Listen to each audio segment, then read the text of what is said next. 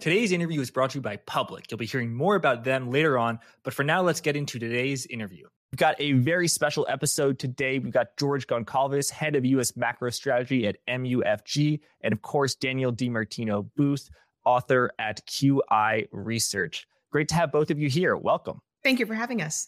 Thanks for having us. We are here in early January. I want to have how both of you are thinking about the economy, the Federal Reserve, where interest rates are going to be, as well as the Federal Reserve's balance sheet. Danielle, how about we start with you? What's your broad outlook for 2024? What do you think, when it's December, 31st of this year, how is this year going to be remembered? What's your outlook? I think this is going to be the year that direct fiscal stimulus finally ends, which sounds kind of crazy given how far removed we are from the pandemic hitting. I mean, if you want to think about February 2020, so we're just about 4 years out.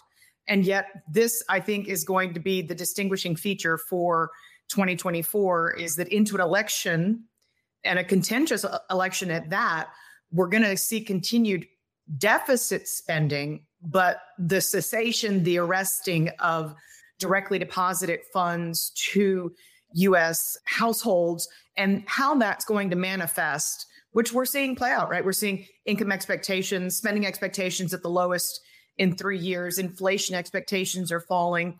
Wage disinflation's setting in, the vast majority of the jobs being created are in the lowest income paying segments. And American households, they're kind of starting to get the message. And that's a real genuine regime shift from how most U.S. households have approached supporting the 70% of U.S. GDP that is consumption. And I think that's we're going to look back on that year as the year that the U.S. household finally stumbled. I mean, in general agreement there, I do think this is like a bumpy landing, that last year really was the soft landing. We're going to end up finding out that, soft landings are transition periods. It's not a steady state for the economy.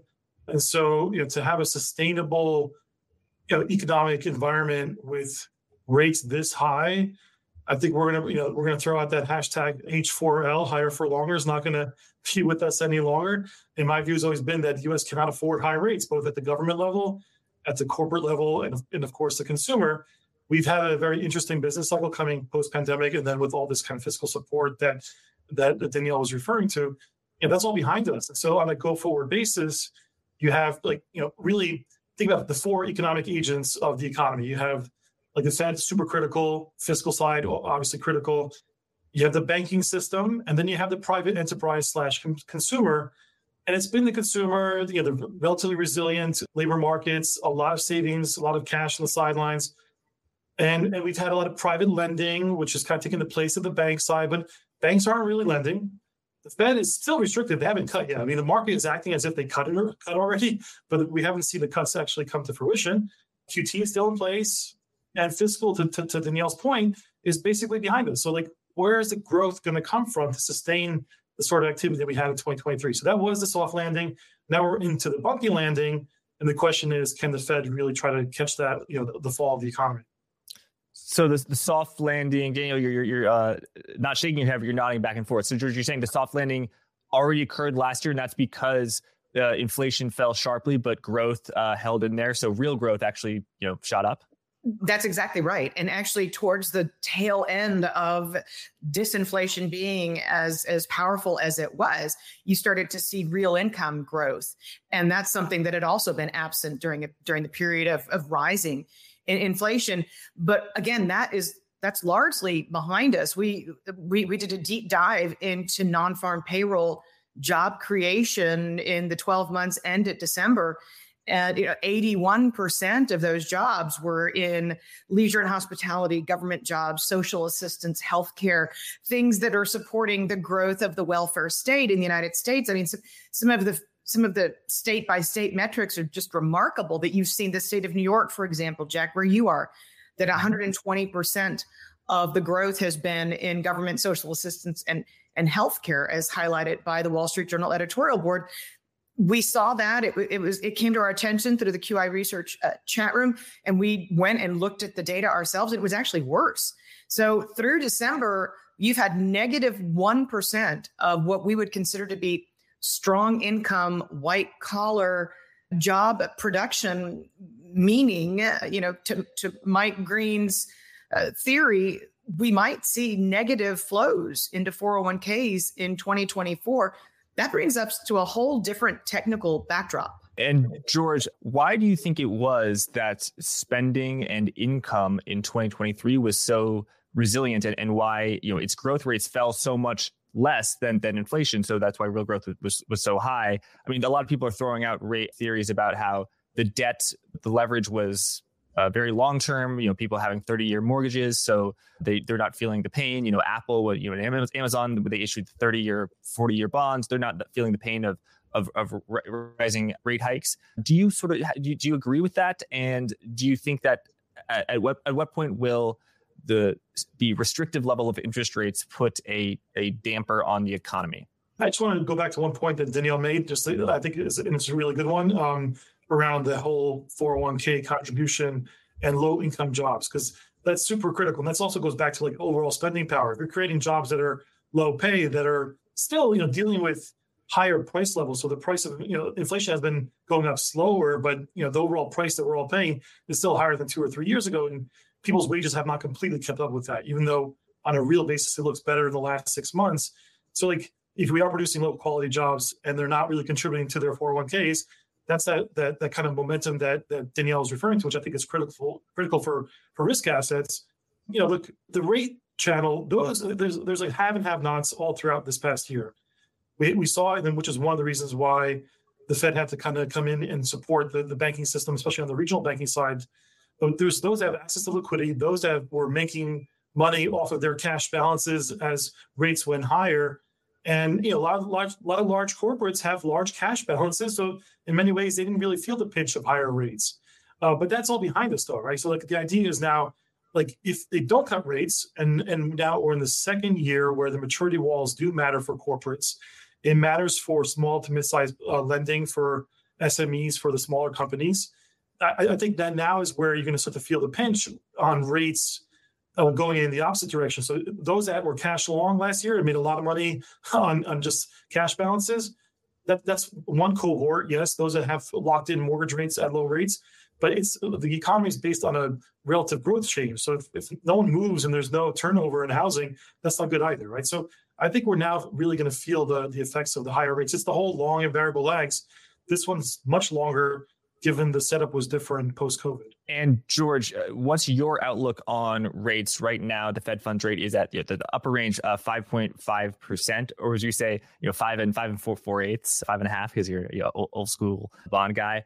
The market is now pricing, and I think around six cuts or five or six cuts. How many times do you think the Federal Reserve will cut this year, and when do you think they will start cutting, and why?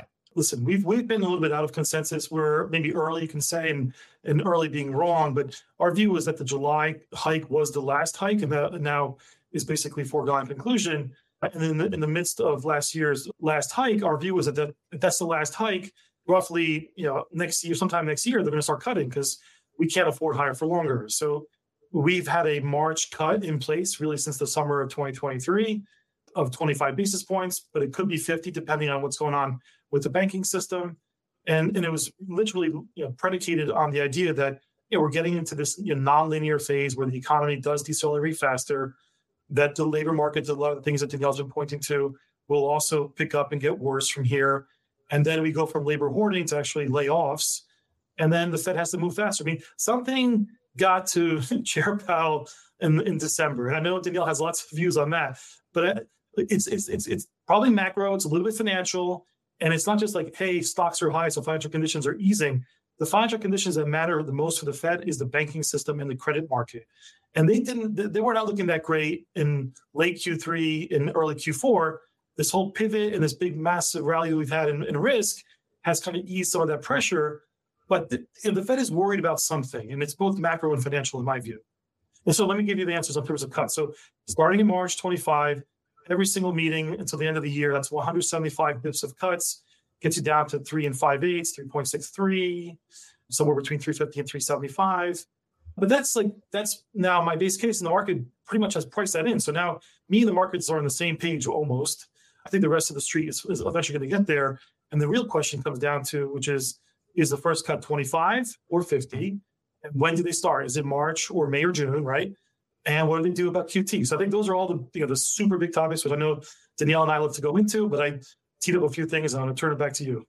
Yeah, I mean, if the first cut was a 50, that would definitely be a bombshell. So Danielle, I think you and George have a large amount of agreement about the overall economy, but do you agree with George about the rate cuts, that the Fed will start cutting in March probably and do 25 from there, so it will get all the way down to 350 or 375? I think the probability is certainly there. We had a very low survey response rate for the non-farm payroll survey in the month of December, so I suspect that we'll see yet another downward revision when we get the January data reported for the month of December. The slowdown is going to be at some point too difficult to ignore. WARN notices is something that QI Research started following very closely in 2023. The buildup of pent-up jobless claims is sitting there staring at us. The lack of decline in continuing jobless claims is highly problematic at this point. We probably ended the year at about 2 million on the continuing claims side. And by the way, a nationwide phenomena there. So George is right. Something spooked the Fed. I think pushing back against the conventional wisdom of your average stock jock, I would say that Jay Powell wants to be perceived as being as apolitical as humanly possible, kind of on the opposite end of the spectrum of his prior three predecessors, Fed Chair Yellen, Bernanke, Greenspan. I think he wanted to get ahead of the Iowa caucuses, which are January the 15th. And so get that pivot language and signal out of the way and get, and because, right, the Fed doesn't meet until January the 31st. And I don't think Powell wants to be perceived as reacting to anything politically and trying to benefit one presumptive candidate over the other. But by the same token, they added, post-meeting, they added quantitative tightening to the minutes. It wasn't even alluded to in this statement. Powell didn't even hint about quantitative tightening at the podium. And yet there it was in the minutes, reiterated by Dallas Fed President Lori Logan, former head of the New York markets desk, that quantitative tightening, tapering the pace of Treasury quantitative tightening is on the table. So to George's word, spooked, something has got them worried, and I suspect that it is the immediacy of the corporate bond refinancing wall arriving March, April of this year, and how that's going to play into potentially regional banking crisis 2.0. And so signaling that liquidity is not going to be as problematic, you could elegantly, theoretically do that and play catch-up on your mortgage-backed security side, where there was a deficit of quantitative tightening. But as George and I were discussing prior to this, money market funds aren't dallying in the mortgage-backed securities market. So you could theoretically taper your Treasury quantitative tightening and increase the pace of from 15 to 20 up to 35 billion a month and play catch up on your mortgage-backed securities side. So net-net, maintain a pace of balance sheet shrinkage, which is paramount to John Williams, to Christopher Waller, to Jerome Powell, to Lori Logan, but yet lay some of the pressure on the liquidity side with the reverse repo facility almost being completely depleted theoretically here in the next few months. Today's show is brought to you by Public. On Public.com, you can earn a 5.4% yield with U.S. Treasury bills, the highest rate since 2000. It's one of the safest way to put your cash to work, and it's one of the easiest, too. There are no minimum hold periods, no settlement delays, no nonsense. Just a low-risk place to park your cash and earn the highest yields the U.S. Treasury has offered in over 20 years. Plus, you can earn access on your cash at any time. In other words, you get the backing of the U.S. government and the flexibility of a traditional bank account. As of November 20th, 2023, you can earn 5.4% annualized yield with 6-month T-bills if held to maturity. Go to public.com/forwardguidance to get started. That's public.com/forwardguidance. This podcast is sponsored by Public. Full disclosures can be found at public.com/forwardguidance. Thanks, and let's get back to the episode. Yeah, Danielle, I want to give you a ton of credit for being extremely early to be calling that the Federal Reserve would probably continue quantitative tightening as it cut rates. That seems to be, unofficially official, like very, very likely to happen. So it seems like, Danielle, you and George agree that something spooked the Fed. What about the possibility, though, that the Federal Reserve is not that so worried about the economy. It's just that inflation fell from 8% to 3%.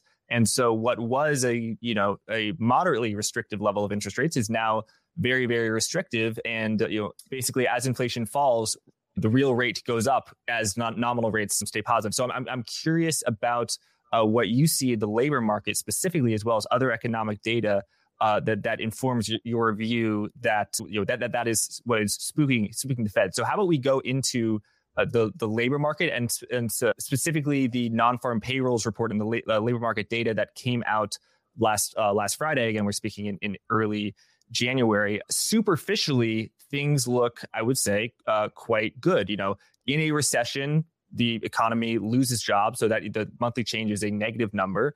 And the non-farm payrolls number is, adding 216,000 jobs in the month of December. That sounds superficially quite good. What is missing there, and what did you think? What spooks you, and what do you think spooked the Fed? So my mentor at the Fed, Harvey Rosenblum, who was the 40-year veteran, his benchmark, his threshold was always 3 months of positive or negative revisions to non-farm payrolls. 3 months of positive revisions tells you that you're coming out of contraction and heading into expansion.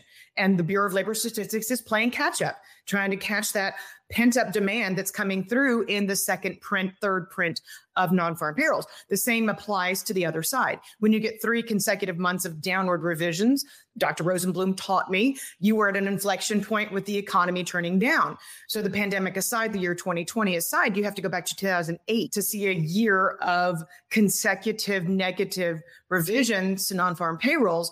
When you look at the Bureau of Labor Statistics data for the month of July, it appears that you had a 40,000 positive revision. But when you net out the fact that 99,000 of those were government jobs specifically, you end up with a negative 49,000 revision to private sector job creation in the month of July. It comes out as being upwards of negative 40,000 per month. And that was 17,000 less in the way of downward revisions vis-a-vis your average month in the year of 2008, which was, of course, a brutal year for the U.S. economy, punctuated by the collapse of Lehman Brothers. You would never know that the U.S.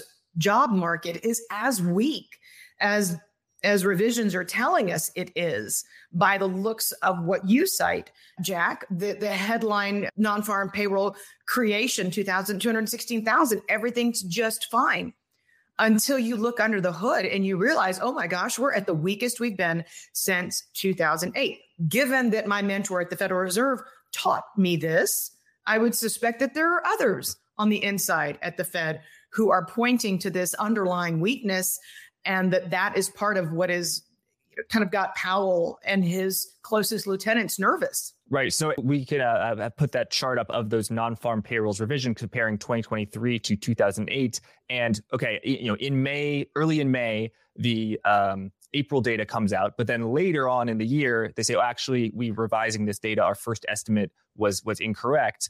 In 2021 and 2022, a lot of the non-farm payrolls were not, they added more jobs than they eventually said. They were positive revisions. 2023 had unanimously, well, except for that 1 month, but again, if you net out government jobs, unanimously negative revisions to the non-farm payrolls. So you wrote that the average from January to November for the monthly revision was negative 48,000. So let's say 50,000. So with that average, the December number add of 216,000 jobs might instead be 166,000 jobs. So Danielle, 2 questions. One, what does that itself indicate? Like, take us through, kind of the plumbing of who were the workers who the BLS, Bureau of Statistics, thought got a job, but they actually didn't, or were there firings that they didn't see, but that now they did? Take us through that plumbing. And also, how does it go from 166 to zero? Because for there to be in most recessions,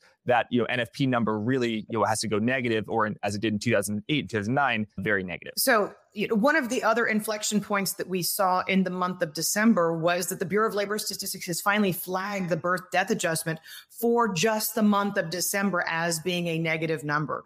So the bankruptcy cycle that's been with us now we're in our 13th month of a bankruptcy cycle. DailyJobCuts.com tracks closings of businesses. Their data set goes back to 2009. They've never seen as consistently as they saw in 2023, the number of businesses closing. That speaks to Georgia's small and medium enterprises side of the equation vis-a-vis Bloomberg's BCY function that captures bankruptcies with companies with liabilities of 50 million or more, whiwhich was the highest since 2009, 2010. So it looks like the Bureau of Labor Statistics birth-death model is starting to catch up with the reality of the bankruptcy cycle that anybody who follows the credit markets knows has been in place since November, December 2022, and just continued to build in momentum. That's what we're starting to see. But prior to that, your 12 months, you had 1.3 million in job gains, thanks to theoretical, modeled in, imputed birth-death adjustments to the positive.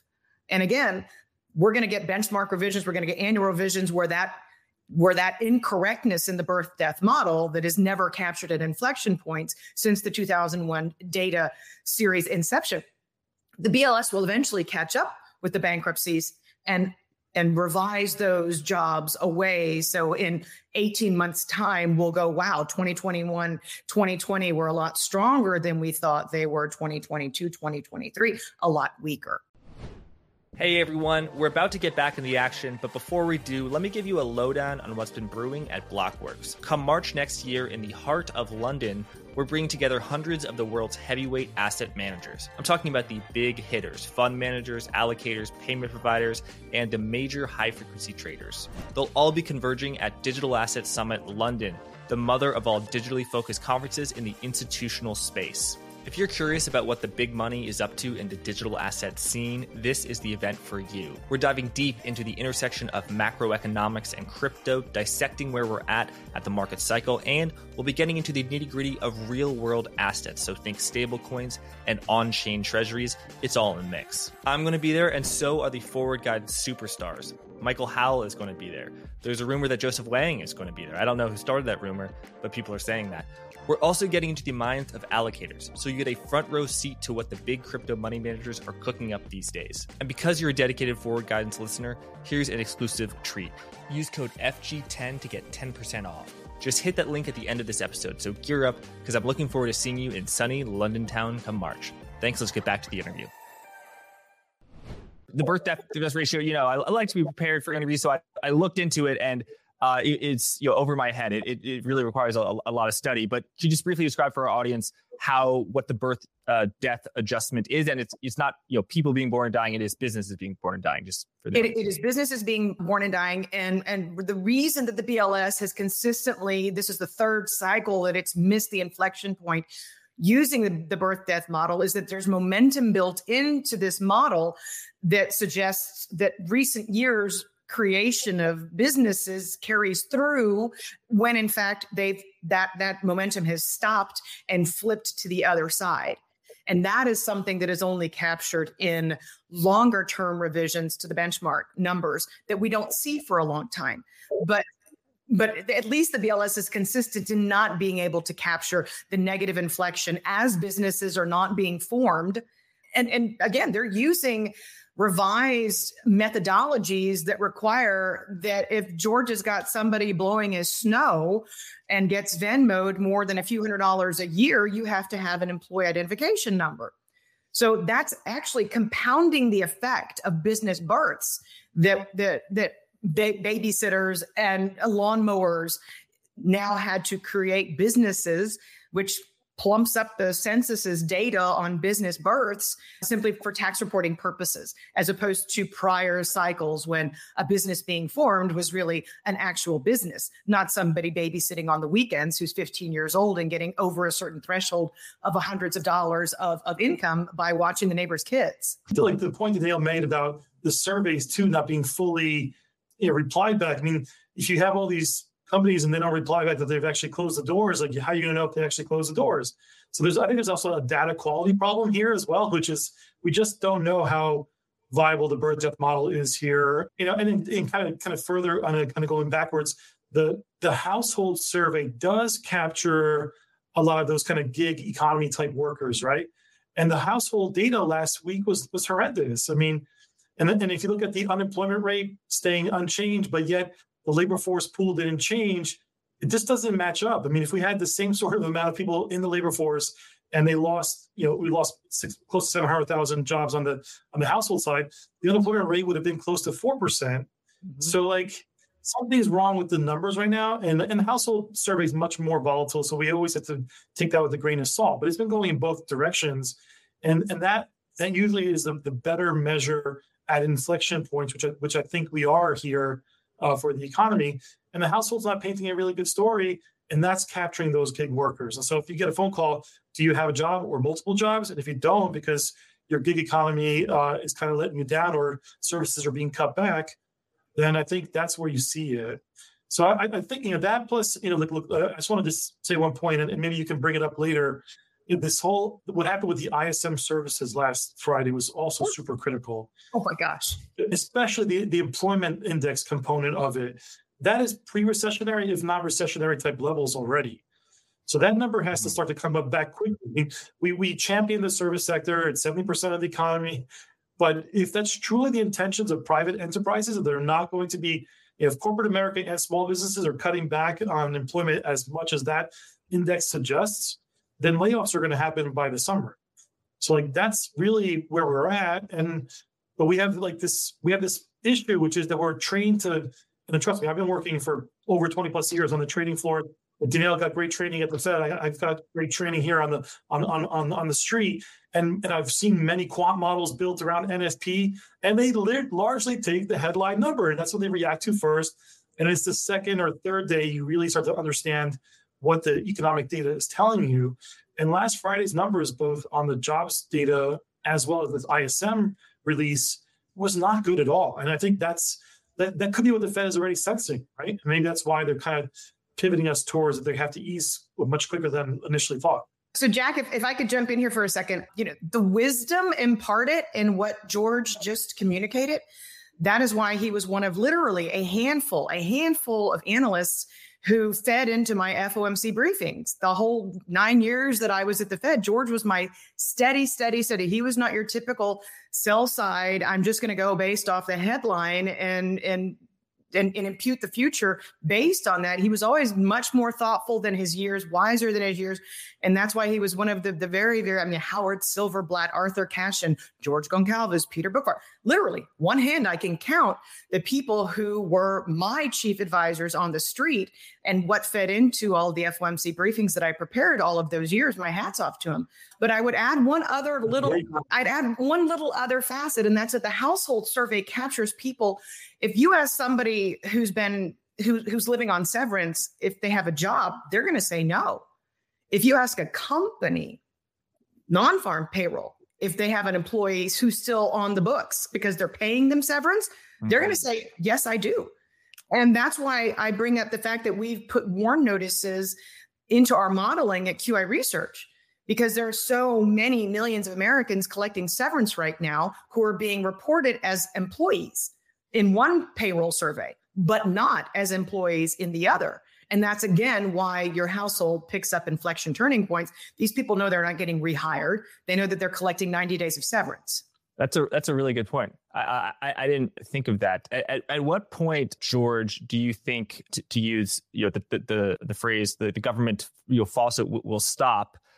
Because I think you saw a lot of this deterioration in 2023 and maybe even going back into, well, definitely going back into 2022, and yet the economy remained robust. And, you know, so many manufacturing and industrial sectors were, you know, arguably in recession, railroads, trucking, chemicals. And if this, you know, were 1923 instead of 2023, the overall economy definitely would have gone into recession because that was such a big percentage of the economy. But you know, the U.S. economy is a service-oriented sector, so it was industry-specific. It didn't bleed into the overall macro. So would you say, George, that if the government money printer continues to print as vigorously as it has over the past few years, that the U.S. economy will avoid recession? Number one, and can you explain your case about why you think the fiscal support will stop this year?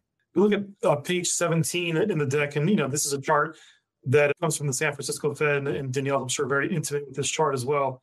look at the kind of accumulated excess savings and how it's been drawn down. And most likely it's now, heading towards, Q1, Q2 is probably going to be completely exhausted. So that was one of the reasons why the kind of excess savings that was still in the system. And although the fiscal support measures post-pandemic have been coming offline all throughout the last couple of years, the student loan one really only took place last year. And the last of the federal housing kind of support that also stopped last year too, at the end of the year. So now we're really getting into much more pure play health of the consumer. And now it's really where we're going to see if the consumer is as resilient, as strong as it is. And then the other chart, if you don't mind pulling up, in addition to the savings one, is the one on page 20. And this is looking at, to answer your point about fiscal deficits. I mean, last year, the deficit was 1.7, but if you kind of look at the actual running rate into September 30, it was close to $2 trillion. So we were spending $2 trillion in a so-called sustainable economic environment. And pre-COVID is $500 billion, which was still a lot in terms of deficits. We're talking about 4x that amount in order to generate 2.8% real growth. I mean, we better get growth if we're spending that much money. The fiscal support was there. But look at just this chart on page 20. This is looking at a 5-year growth rate of where, kind of excess lending or support for the economy can come from. And the purple line, if you can see it, is the total debt outstanding from the U.S. government standpoint. So massive, eager, kind of growth rates, cumulative growth rates in post-financial crisis, which is the purple line spiking higher. But after COVID, we've kind of maintained roughly the 10% run rate of additional government spending on the fiscal side, and it dwarfs the private sector. So this is something that kind of Danielle also alluded to before. Is not just that the government will produce not lower productive type jobs, and we could debate all that, and it's lower paying jobs relative to the private sector. There's also a kind of a crowding out that's happening from all this government debt. So my view has always been along that we just can't afford these high levels of rates because we have just way too much debt. And on top of that, even if rates had lowered, Treasuries rally, which I think they are in the process of doing, they can still compete with the oxygen in the room of credit for other parts of the economy. And that's something that's been happening really since 2008. So we haven't been a pure private-based economy. We've had a lot of help from the government for the last 15, 20 years. I'm just going to throw it out there that, all of my contacts on the Hill tell me that the lobbying to bring the employee retention credit back at the end of March or potentially the middle of March is extremely heavy in this election year. So the pressure on the IRS is insane to process hundreds of thousands of employee retention credit claims that are sitting there that have not been processed by the IRS, which could, you're talking about pumping potentially $200 billion of cash into household bank accounts. But of course, the GOP-led House of Representatives is not, it's not eager to benefit the Biden administration as we head towards Election Day. I don't want to get too knee-deep in politics here, but again, these are my contacts on the Hill. This is what they're telling me. Kevin O'Leary continues to vigorously lobby up there to bring the ERC back. Why wouldn't he? 25, 30% contingency fees, while the IRS is trying to go against that by saying you will not be criminally prosecuted if you decide to give your ERC claim back, and we'll even give you a discount of 20%. So you don't have to pay back what you've already paid in contingency fees to the people who are peddling this. So it's fascinating to see what's going on behind closed doors in Congress at the IRS to try and revive a source of direct stimulus to households in this election year. And Danielle, I very much try and avoid politics on this show, especially when it comes to the Federal Reserve. But I feel it's unavoidable at this point because we are talking about fiscal support. So if you could you share more analysis on why you think that the fiscal support will stop? Because one could say that an election year is actually motivating the government to spend more money in order to buy favor, and that one party wouldn't want to shut things down because then they could be blamed for turning the tap off. Right. I mean, so you don't you're not penalized for defaulting on your student loan payments, which should have started back up last October, but you're not reported to a credit reporting agency until Halloween of this year. What's that? 5 days before Election Day. And money matters, Jack. So I'm not talking politics here. The Employee Retention Credit paid out $29.8 billion in the month of July 2023 alone before it was pushed on pause on September the 14th. $200 billion is quite a bit of money pumped into household bank accounts directly. The Biden administration has already managed to excuse $175 billion of student loans, forgive them completely, when the Supreme Court ruled that $400 billion was too big, that it was unconstitutional. The power of the purse with such large numbers should reside with Congress, but yet he's managed to onesie, twosie, a couple tens of thousands of borrowers at a time, chip away at $175 billion student loans. So the battle lines have clearly been drawn. And I will reiterate that I think that Jay Powell wants to not have a place in this battle. I think that to George's last chart, it's ridiculous that you need 4 times the same amount of spending and to not be penalized for it. And one of the few ways that even Ben Bernanke was very vociferous in saying, well, gee, the Fed has to continue with monetary policy support because we're not getting enough on the fiscal side.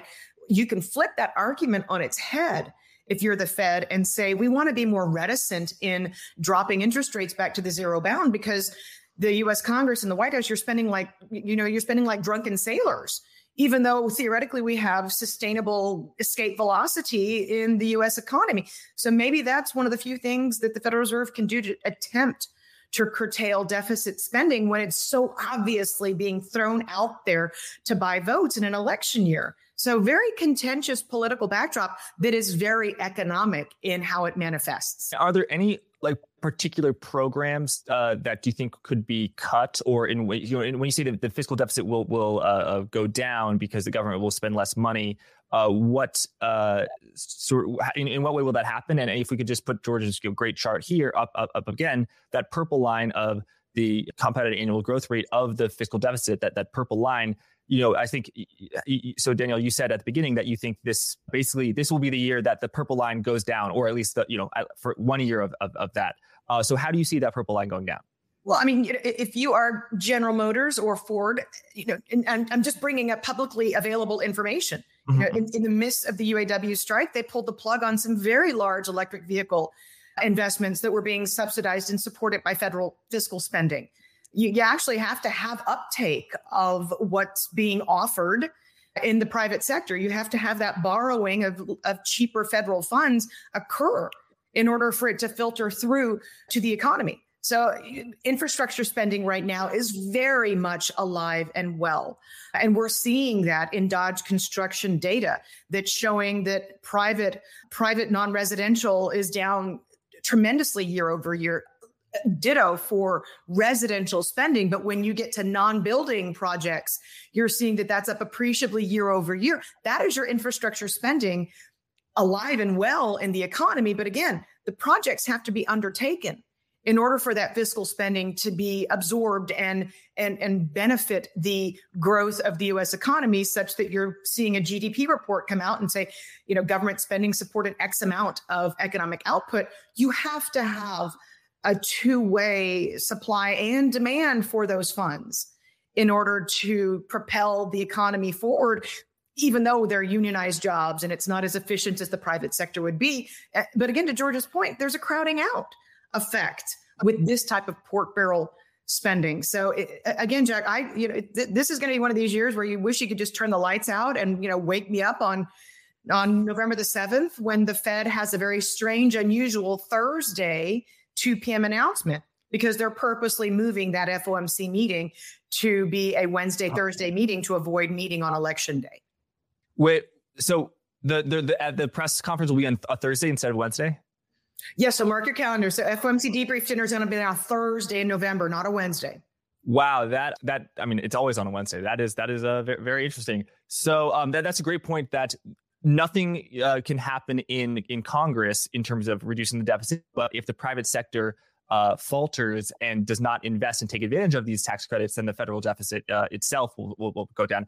George, I want to go back to the plumbing and rate cuts. You got this, you and your team at MUFG made this great chart of Federal Reserve cuts after the last hike. And there's the previous rate hike cycles like 74. 1980, 1981, 84, 89.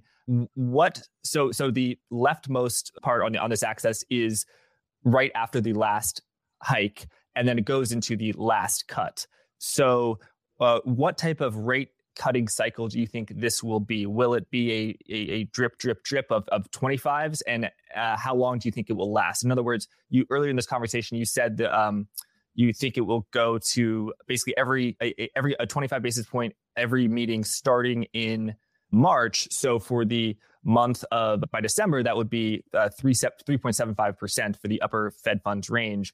Where do you think? Do you think that is the end of the cycle, or how do you goes on? So how do you see this rate cutting cycle playing out? Yeah, no. So look, Jack, as the chart kind of speaks for itself. The 70s and 80s, we had much higher rates, so there was a lot more amplitude to go in both directions. So the Fed was able to cut rates 1,000 basis points in those two instances. But in the more modern day era, it's anywhere between, well, in the modern day era, the Fed has lit in the last two times, they've gone right back close to zero. And so as I kind of alluded to here on this caption up here, if they get down to 375 by the end of the year on the top end of the band, that's not the end of it, because they're really trying to search for what is neutral rate. But by the same token, they're not looking to aim for zero rate policy again either, nor to bring back QE, which is what everyone really ultimately wants in the markets, or at least they think they want it until they realize why it's coming in the first place. You don't want QE to come back again. You want the banking system to come back online. You want lending to be organic and not just come from easy money and just the Fed's balance sheet expansion. So I think they're trying to figure out what neutral is. And I think that's the ultimate really kind of objective here. So I don't think they stop in December. My point being is that for this year, it's 175. If it's based on macro conditions and a bumpy landing, maybe we do avoid recession. Maybe we don't. We don't know yet. Recessions are always hard to kind of call when you're in the midst of one. But nonetheless, if we can avoid it, it's because they start cutting soon. And then the question that really comes down to, they've never done this measured cutting cycle in reverse. They are much more measured when they're raising rates, but when they start cutting, it's because the facts have changed. So if they cut, we can easily go from 25 to 50s and 75 bit cuts, and that would be because the economy is really decelerating, or there's more of a financial accident in the making. So the baseline is 175, but the goal is to try to get down to 253% and hope that nothing really breaks in between. I completely agree with George. I was giving him the double hands up. You don't want QE to return. The market participant, private equity, market players want quantitative easing and zero interest rate environments to return, because they print money at the zero bound when they're levering up God knows what. But we're watching the aftermath of that, right? In the bankruptcy cycle. The bankruptcy cycle is a manifestation of what happens when you borrow at the zero bound and over-lever companies. And Danielle, do you think that the Federal Reserve's rate cuts could reignite economic activity? So, for example, mortgage refinancings and overall mortgage volumes collapsed as rates rose in 2022 and 2023. Do you think that as they fall, that market will get lit up again, and there will be more IPOs, there will be more bond issues, because everything looks better when rates are a little bit lower than they were 6 to 12 months ago? You could potentially reignite economic activity if you can abandon measured, right? Alan Greenspan, 17 interest rate hikes, 25 basis points apiece. That kind of trickle is not going to do anything for a company looking at doubling their borrowing costs if the Fed funds rate gets down to 4%. It's an irrelevant move. Same situation. If you've got a lot of equity built up in your home and you want to monetize that, and you see mortgage rates begin to decline, and you can afford a higher payment, or you can afford whatever the financial cost is of refinancing to monetize that equity, so be it, fine, good. But unless we're at the zero bound, it's going to be difficult to reignite economic activity when you're seeing rents fall as quickly. And my goodness, it was just a few months ago that the New York Fed was reporting that the average U.S. household anticipated rent inflation to be 9.5%. In the space of a few months, it's fallen to 7.5%.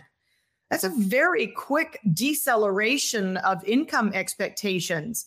And we're seeing that play out in supply really flooding onto the market.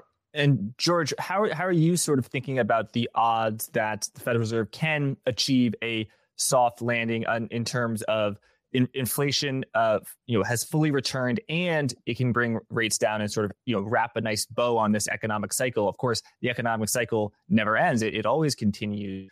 But, you know, I guess, how are you sort of thinking about the odds of a recession versus a soft landing?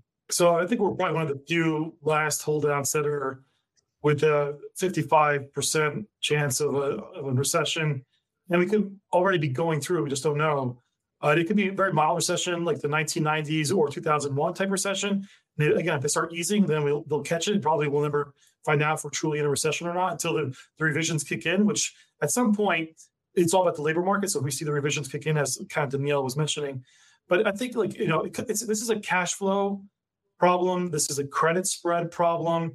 And this is like strong versus weaker players. Who can actually last through this tough period before the Fed actually gets rates lower? Because it's going to be a process. Again, unless they start slashing rates aggressively, even my 175 bip cuts is not enough to reignite the economy. That just creates, like, you know, slows down. It creates some, you know, just, you know, some foaming of the runway to allow the economy to bump along and then maybe find its footing and then recover again. But during that process, you still have delinquencies that pick up. And so what you could have is a situation where Treasury rates go to 3% because they know it's the Fed's next move, but yet yields on corporates don't move or actually start heading higher. So, like, you can have a credit spread widening from credit markets not able to keep up with Treasuries, and that's the last leg of the puzzle. And that's where strong corporates that have cash flow, the strong CREs, the strong multifamilies, those that actually have cash flow, they can weather this move. And the Fed only cuts 200 bips or so. But more likely, they're going to have to go deeper than that before we get a sustainable economic recovery. So I'm in the bumpy landing, mild recession camp. And if we avoid that, it's because the Fed has gotten even more aggressive than that 175 cuts. But even that, it's a close call. So I'm still sticking with it's going to be a bumpy landing. Sticking with the bumpy landing. Danielle, how about you? I can't, Jack, I've lost count of the number of parallels between where we are today and where we were in 2000. And what that tells me is that the statisticians at the federal agencies have yet to catch up with the reality of where we are today. You cannot draw this many parallels. You cannot say, hey, the employment index in the services ISM fell from 50.7 to 43.3 and have not had something happen to fill that blank in. And the National Association of Credit Managers telling you, hey, we've got recessionary reads on accounts out for collection, on how quickly bankruptcies are forming, on how difficult it is for us to collect from accounts. Also cratering but below the 45 line. And that's, I think, something that people should always bear in mind is that diffusion indices that we follow month in and month out, you know, the difference between 49 and 51, who cares? But once you're starting to talk about numbers south of 45, those are recessionary prints, historically speaking. And everybody's assumption who's not in George's camp is also saying recessionary readings don't count this time. It's different this time, because that's your underlying assumption in order for you to dismiss what the data are telling you and the parallels that are being drawn between now and the great financial crisis.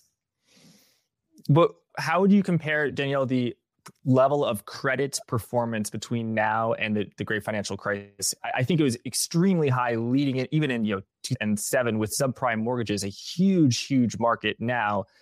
Now I think, credit card delinquencies, I think, are their highest level since 2012. But if you extend the chart back, they're actually lower than any time from 1994 to 2012. So, the delinquencies were ridiculously, exceptionally low. And so delinquencies have gone up 200%, which is a lot. But, if interest rates are at 1% and they go to 3%, they've tripled. That doesn't mean that 3% is super high. So how would you say about the whole panoply of credit? Auto loans, which I know you do a lot of work on. Mortgages, which private credit risk mortgages, I think, are, delinquencies are remain exceptionally low. Credit cards, the whole, and then basically everything that's on a bank balance sheet that has credit risk. So I think the line that's missing from your theoretical chart is the unemployment rate and how very low it is for us to be even talking about multi-year highs in delinquencies. If you really haven't seen momentum kick in terms of the layoff cycle, if that's really where we are right now. And there's also this cute little thing called buy now, pay later, which is a multi-trillion-dollar phenomenon that is not captured in any credit metric when it comes to measuring the health of the household balance sheet.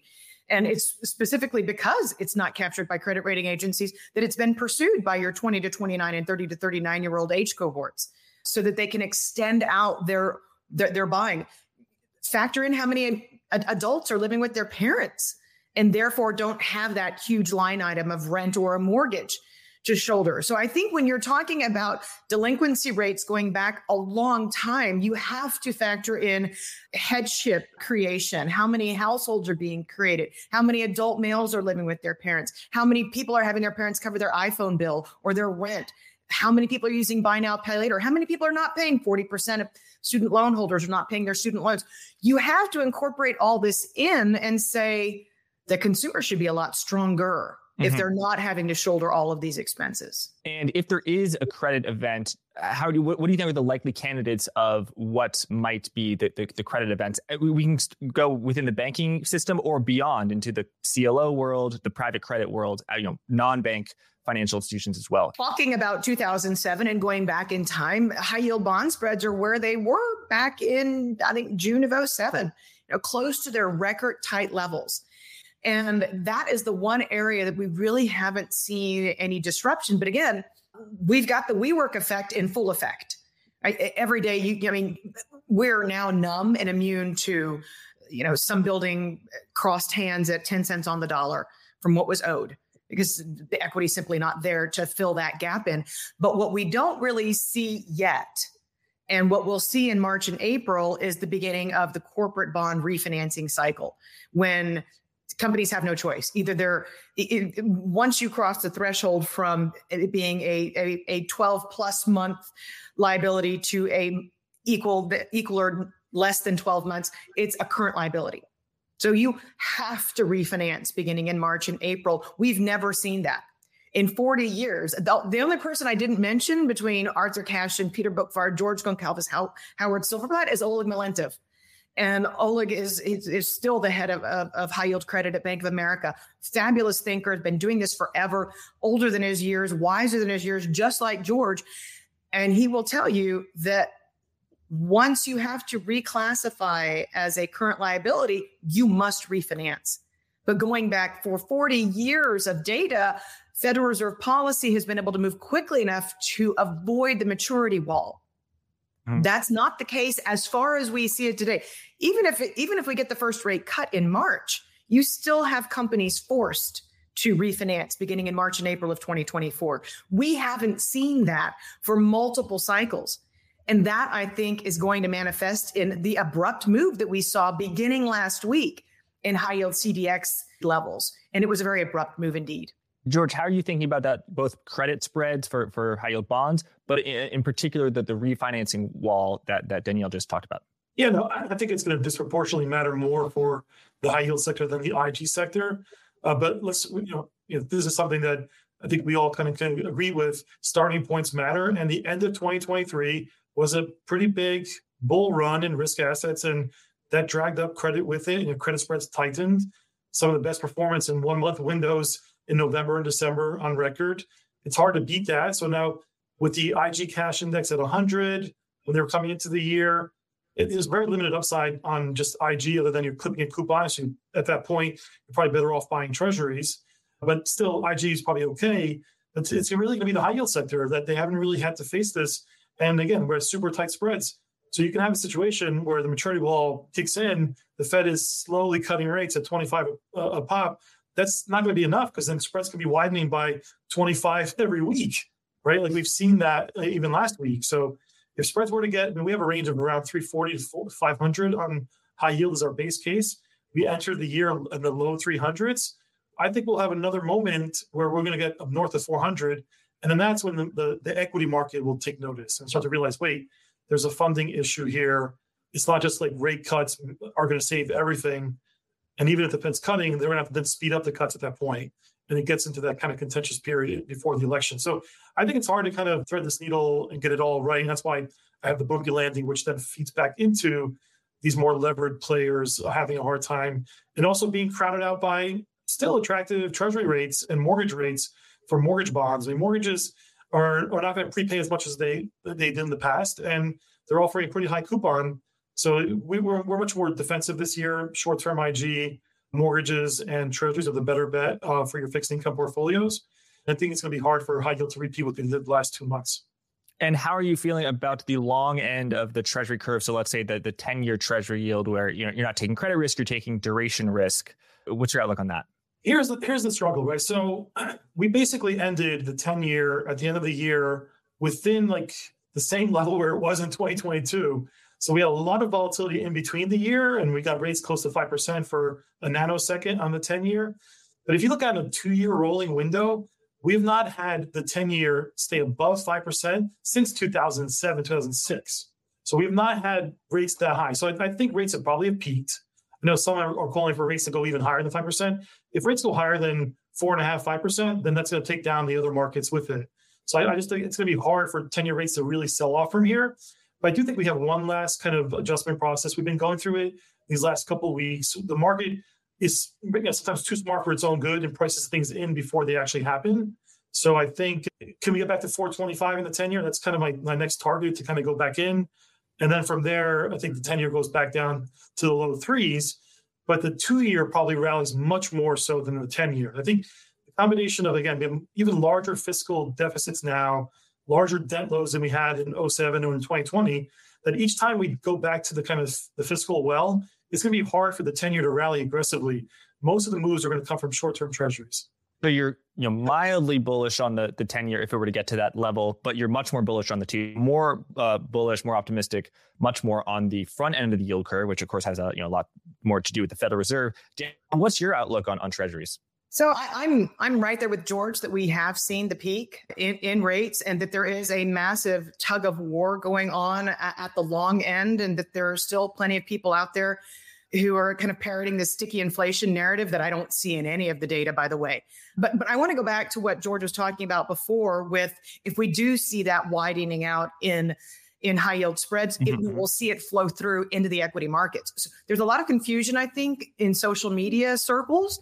It's not an equity market correction of 20% that's going to propel the Fed to move, but rather if you see 40% correction or 33%, something along those lines of correction in the equity markets, it's going to be catalyzed credit markets. So I think a lot of people need to bear in mind what happened in late 2018 was the credit markets feeding through to the equity markets. And that's what prompted a more aggressive Fed. And when you see those types of events, that's when they react. But no, I definitely think that we've seen rates at the long end peak. That it goes part and parcel with everything that we're seeing on the macro economy side. And the comment that I made earlier about, we're back in 2008 in terms of parallels to macroeconomic data points. George, now let's return to balance sheet policy. We talked earlier about how the Federal Reserve could continue quantitative tightening. How do you think what's the Fed's balance sheet going to look like at the end of the year and why? Because I think the Fed balance sheet at this point, if they're not going to be embarking on QE anytime soon, it's about how they manage QT. And it has to be vis-a-vis the RRP program, the reverse repo program, and the bank reserves in the system. And to some of the points that that Danielle made earlier about the split between treasuries and mortgages. And so this is where it gets really wonky, and this is the plumbing stuff that we love. This chart is looking at the red line is the RRP, and as you can see, it's been declining since the debt ceiling was resolved. The black line is the reserves in the system, the banking system, and the gray line is the overall treasury holdings that the Fed has, which are somewhere around 4.7-ish. If the Fed really wants to keep QT in place longer and really use it through the mortgage channel, which I think is appropriate. I think Danielle was spot on and early to that as well. That if it's the mortgages that come off the book, because ultimately they want to get to a pure government-backed, pure government treasury-only portfolio, they have to keep the mortgage book shrinking. So as long as there isn't a massive credit event, especially not on the housing side, right? So we haven't really mentioned that at all. This is not really a housing problem issue. This is going to be more about corporate credit. And so if that's the case, they should be getting out of the mortgage book over time. So we do think that it's the right way of doing it. So the balance sheet at the end of 2024 can look like where something like a hybrid of what we saw in 2019, where they stop the treasury roll-offs and they start to reinvest back into auctions through a process called Fed add-ons. And also they could take some of the mortgage proceeds. This is, again, the concept that Danielle was referring to. Take some of that mortgage prepays and also buy treasuries. And guess what? There's a lot of treasuries to get funded over the course of the coming years. So I can easily see a situation where they pivot the QT towards reinvesting the treasuries again and not reinvesting the mortgages. And that is something that we think will happen over the course of this year. But it's going to be phased in unless we have a big sudden stop on credit, unless there's a big accident in the banking side or financial markets have a big decline like 30 or 40%. They're not going to stop QT right away and not going to go to QE either. So I think it's just this handoff between the RRP, bank reserves, and then getting to a treasury-only portfolio down the road.